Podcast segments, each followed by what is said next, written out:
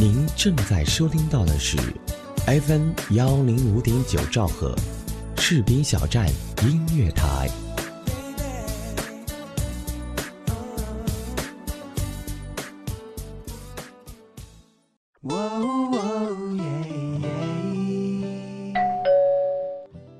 嘿，嗨，这么晚才下班啊？是啊，嗯，我帮你选台。谢谢。正在收听到的是士兵小站。哎，我听这个。哎，士兵小站听起来不错哦。好了，好好照顾自己。你也是。嘿，你的士兵小站。是你的士兵小站。士兵小站音乐台，关心耳朵，更关心你。明天他会来，明天他不会来。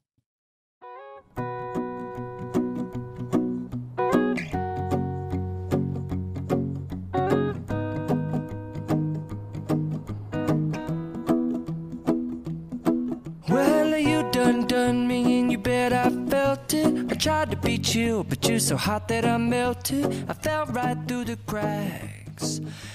Hello，听众朋友们，大家好，欢迎大家继续聆听士兵小站音乐台，我是主播花花。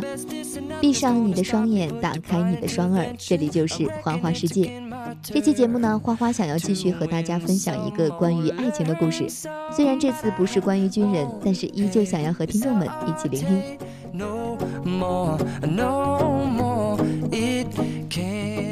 故事内容大概是这样的：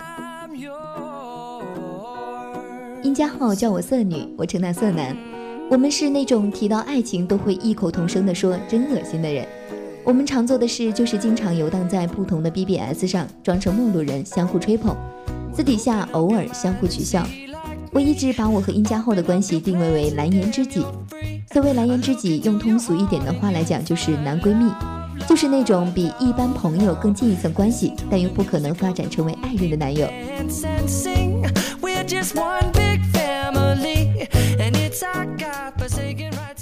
高兴的时候呢？高兴的时候，印加号叫我小楚楚，我叫他 Playboy。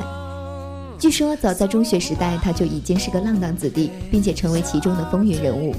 扎无数个耳朵眼，穿鼻洞，用圆规改装牛仔裤，挑出线头，东破一块西破一块的。腰间一条银链，横挂了钱包和手机套，零零碎碎的胡乱塞到屁股兜里，酷毙了。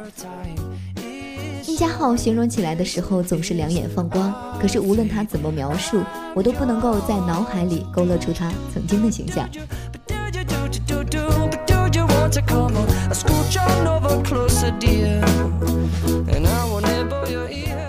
如今的殷家浩是温文尔雅的男子，穿天蓝的棉衬衫配黑色的西裤，在熙来攘往的步行街上开着一家叫“蓝色冰点水”的酒吧，以此来虚度光阴。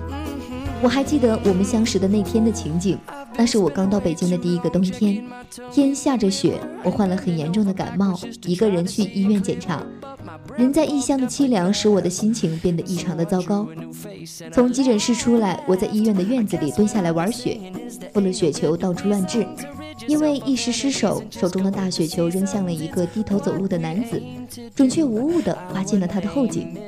看着他因气愤而差点变绿的脸，我突然间很不舒服，用沙哑的声音反对着他吼：“怎么了？扔着你又怎么了？谁让你往那儿站的？没长眼睛？”他一定没有想到我居然是这样的反应，嘴巴张成 O 型愣在那里。就这样，我们居然成了朋友。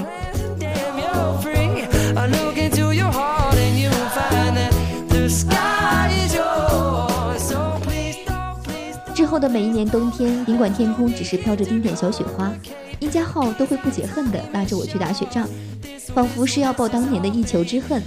每每此时，他都会佯装怒视我说。从来没有见过像你这样霸道的、没心没肺的小妖女。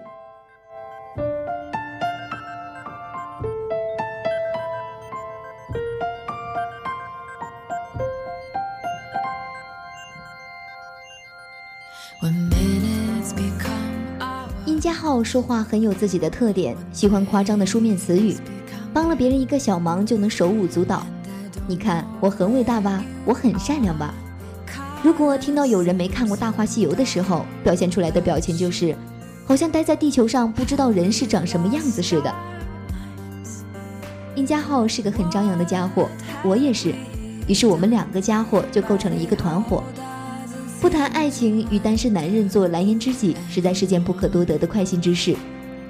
我们就像是两个光洁的玻璃球，用各自的光泽照亮彼此越来越枯燥无味的生活。但即便碎成粉末。他还是他，我还是我，接得再近也还保持着零点零一米的距离。从来我都是这样想的。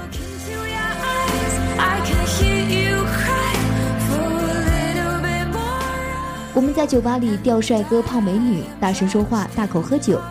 我对他常用的词语不外乎就是什么纨绔子弟、花心大萝卜。贪恋美女的他，经常伸长脖子在街上瞎逛，尾随美女，意欲搭讪。遭到拒绝之后，从来都不会觉得郁闷。而我呢，是个高级的无业游民，靠写爱情故事为生。很多有经验的师兄师姐们告诉我，写爱情故事最重要的素材来源就是谈恋爱。他们说，切身体验之后，才能写出真正感人的文字来。于是我不停地谈恋爱，不停地失恋，受了伤害，眼泪都还没抹干，看到有点修养、有点底蕴的帅哥，又会垂涎三尺。殷家浩因为一个雪球而成了我在陌生城市里最坚实的后盾。他帮我客观分析男人的本性，比如与男朋友相处时要注意些什么问题，情人节应该送男朋友一些什么礼物最好等等。有时候他也会帮我改故事，指出哪一个故事的结局老套了，哪些地方又出现情节不合等等等等。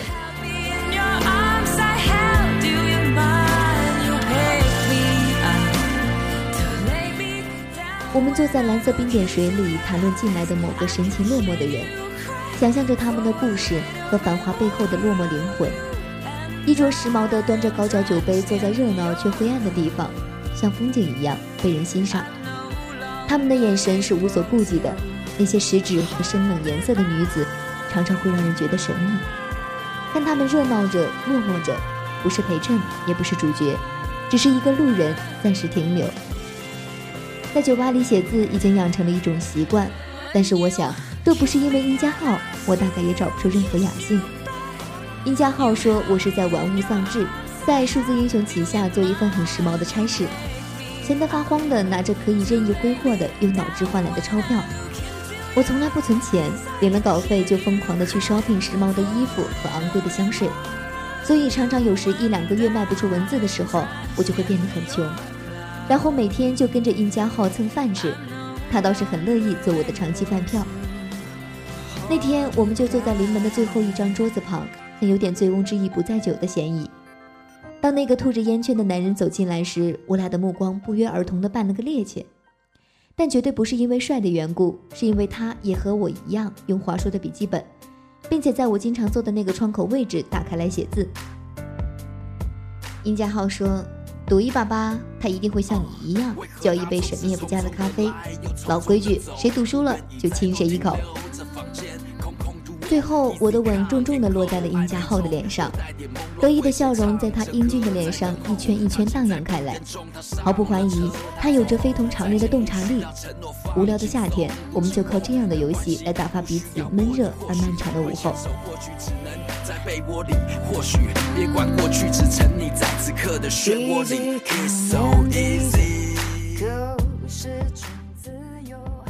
我经历过不少爱情瞬间剧。他说他不介意做我和别的男人的第三者，回来后还不忘恭维几句。哎呀呀，那个什么来着的，人的眼神就够你爱的了。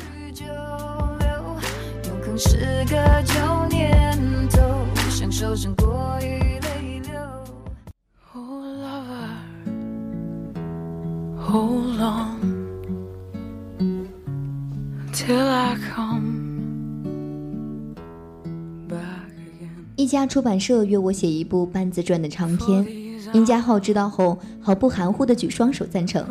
我说：“你兴奋个什么劲儿啊？”他说：“如果是自传体的话，那他就是其中必不可少的一员。”我横他一眼：“恶心不你？”冬天再来的时候，他不再拉着我出去玩雪，尽管雪下得很大，据说是北方近年来少有的降雪量。放无印良品演唱会的 DVD。反复听其中的一首叫做《陪你一起老》的歌。那些歌词我听得都快背下来了，有些淡淡的伤感。我没有太多空闲去管有些异常的他。我的小说以日进万字的速度进行着，却一直都没有想好结局。我催着殷，我催着殷家浩，天天不厌其烦的让他和我一起设想。我说，要不这样吧，领了稿费，咱们五五分成。这次殷家浩却不知怎么搞的，变着法子试图搪塞我，就是不给一点意见。干脆这样，嫌你在别的男人身上绕了一个又一个大圈之后，最终还是踏回原地，爱上了我。他把懒腰伸到一半的时候，停在半空，突发奇想：恶心不你？这么老套的结局你都想得出来，我不屑地看着他。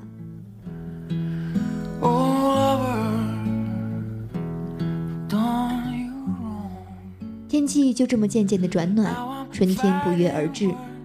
不久后的一天，殷家浩突然说要去美国玩一趟，让我给他照管酒吧。我说：“那你什么时候能回来啊？”他笑着说：“要么很快，要么永远消失。”殷佳浩去了好几天都没有给我消息，我想他大约是在美国玩的得意忘形了吧。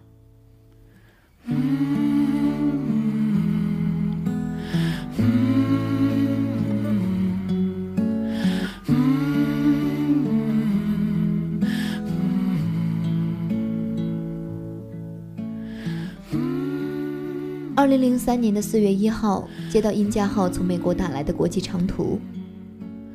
色女，你小说中的结局我已经替你想好了。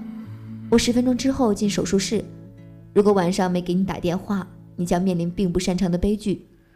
但如果我下来了，我希望你能用我上次提供给你的结局，因为那是我一直以来所想要的。我笑起来，我知道是愚人节。我说，殷家浩，都什么年代了，别再玩这种老土的游戏了。我还没缓过神来，电话已经挂断了。我打开电脑给殷家豪发邮件，我说：“色男，你竟然敢这样愚弄本小姐，看回来我怎么收拾你。”然后我去各个网站的首页看新闻，却看到了铺天盖地的，先是香港巨星张国荣跳楼自杀的头条。我对着电脑自个儿发笑。我想，这些人过愚人节越来越离谱了，居然有人拿生死来当卖点。可是越看下去，我越不觉得是个玩笑。四月二号，电视电台纷纷报告张国荣跳楼自杀的事件。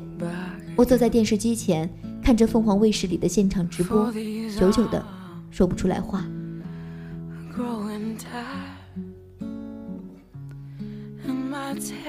我疯狂地拨打着殷家浩的手机。里面的声音在机械而没有味道的重复。对不起，您拨打的用户已关机。如需留言，请在滴的一声后为您转接语音信箱。我在电话里面狂吼：“我说，殷家浩，你这个混蛋！我一个人很寂寞，你快回来，我一个人承受不来。”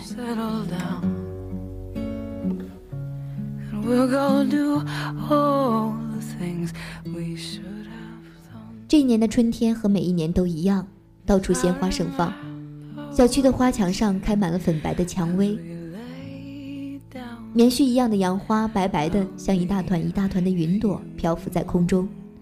树上的玉兰花香溢满了整条人行道，酒吧每天都笼罩在花香中，还有那樱花，风一吹，整个城市都落满了花瓣。四周都是绿得心痒痒的法国梧桐。那么高高大大的，在春风中摇曳着，手掌形状的叶子有着掌纹一般的脉络，反正满世界都是一片生命的颜色。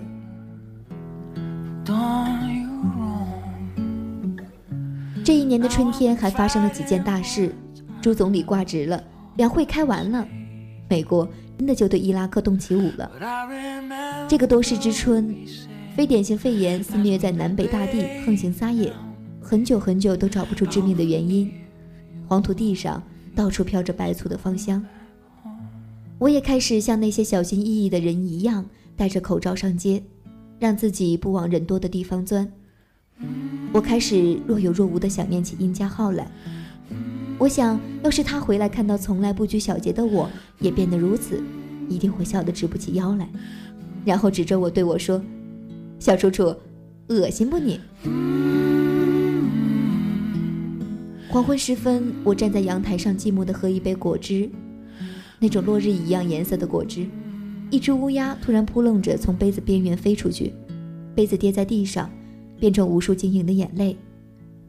落日的颜色溅到我的小背心上，我赤着脚踏过无数的晶莹，不能自控地叫出殷家浩的名字。我一直等到太阳升了好几次，又落了好几次。我的电话。从此再没想过。几天之后，一个戴眼镜的、夹着公文包的男人找到我。我讨厌极了这个赘肉横生的家伙。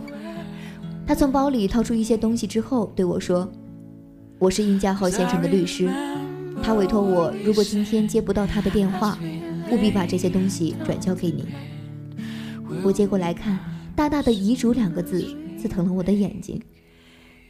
上面写着把蓝色冰点水转给我的有关事宜，还有一封莫名其妙的英文信，密密麻麻的字母蚂蚁般爬在蓝色信纸上。我在电脑上弄了半天，按照字母与空格键的提示，用智能五笔输入法一个键一个键的敲完。屏幕上出现了一串这样的文字：小楚楚。当你看到这段文字的时候，我已经离开你到另一个世界去了。还记得在医院里遇到你的那一天吗？医生就对我下了死亡令。爱和快乐能够让我活了这么久，我想我已经是世界上最幸福的人了。有你陪伴着的三年时光算是赚来的。我快乐是因为心有所属，喜欢冬天，那是因为下雪的时候路面很滑。可以牵着你的手，一路的笑着走过去，给你温暖。一定要记得，不能流泪。你应该是快乐的。如果我不离开你，能够让你每天都快乐的话，我情愿留在世上。但是你知道的，有些事情并不是你我说了算，不像你写故事那样可以任由你操纵安排。我最后的心愿就是你能找一个爱你、疼你、保护你的人。天天牵着你的小手去压马路，下雪的时候，你们去打雪仗，一个又一个的冬天，直到永远。还有，迁就我一回，在你的自传里面，我一直都想做主角，你答应我好吗？我只是难过，不能陪你一起老，再也没有机会看到你的笑。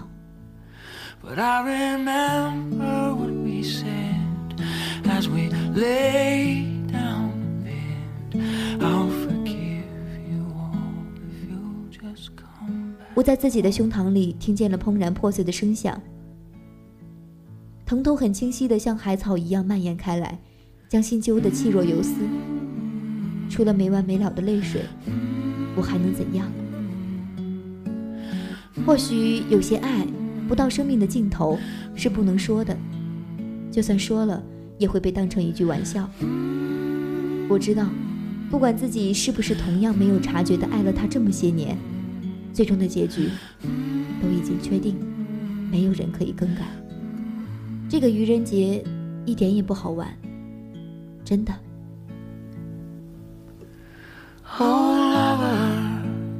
那部轰动整个城市的小说由悲转喜。最终，殷家浩成了我的亲密爱人。出版社一下子跟我签了三个书稿，这本书让我一下子名利双收，鲜花、名利和掌声纷至沓来。可是我不快乐，非常的不快乐。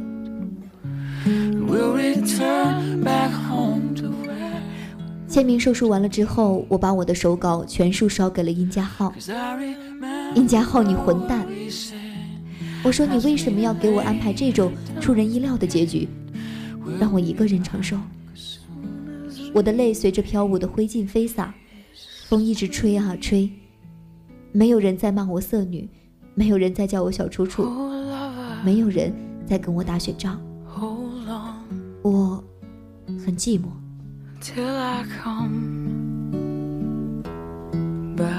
有时候，我多希望我自己的爱情或者人生，只不过是我写的一篇小说，那样我就可以把一切不完美的再重新安排设计一遍，按我自己想要的生活设计一个人和自己彼此相爱，从一开始就不分离，也不放弃。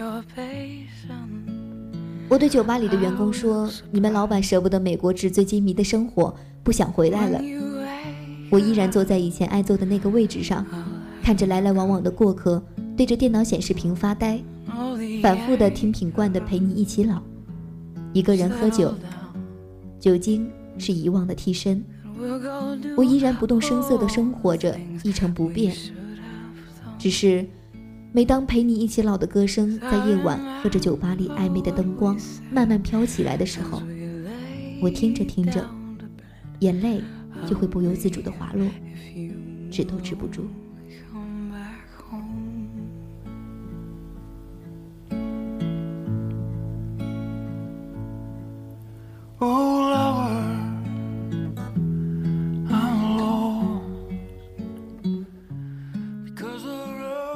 故事到这里就结束了。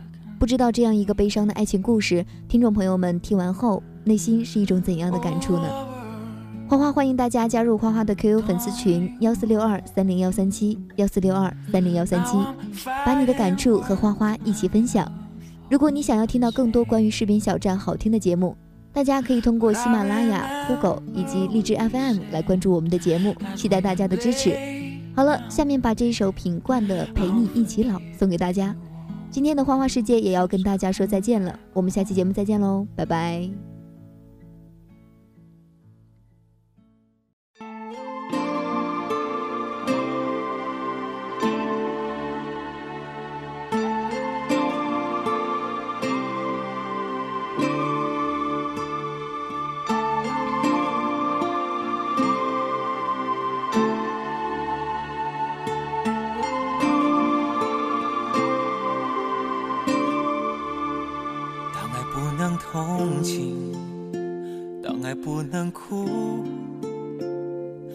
心里那一点点的恨还真苦。没有人能做主，没有人服输，爱情的蛮横和残酷无处申诉。谁不贪图那多一点的在乎？想要爱又吃不了苦，就别欺负。虽然结束，也不要不甘不服。曾有过就要满足，要真的祝福。我只是难过，不能陪你一起老，再也没有机会看到你的笑。记住你的好，却让痛苦更翻搅，回忆在心里绕啊绕，我多么的想逃。我只是难过，不能陪你一起老，每天都能够看到你的笑，少了个依靠，相信没人可以抱。眼泪擦都擦不掉，你知道。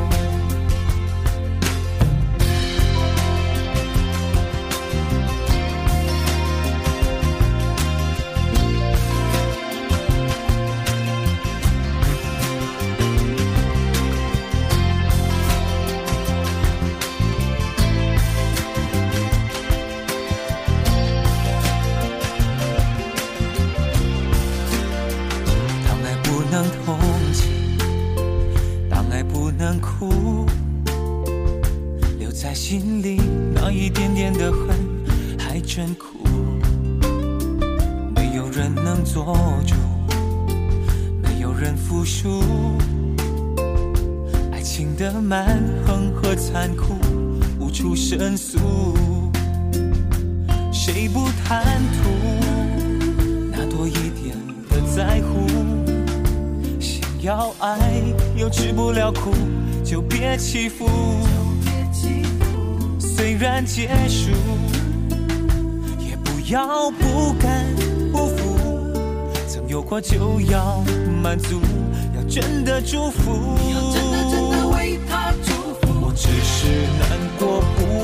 陪你一起老，再也没有机会看到你的笑。记住你的好，却让痛苦更翻搅。回忆在心里绕啊绕，我多么的想逃。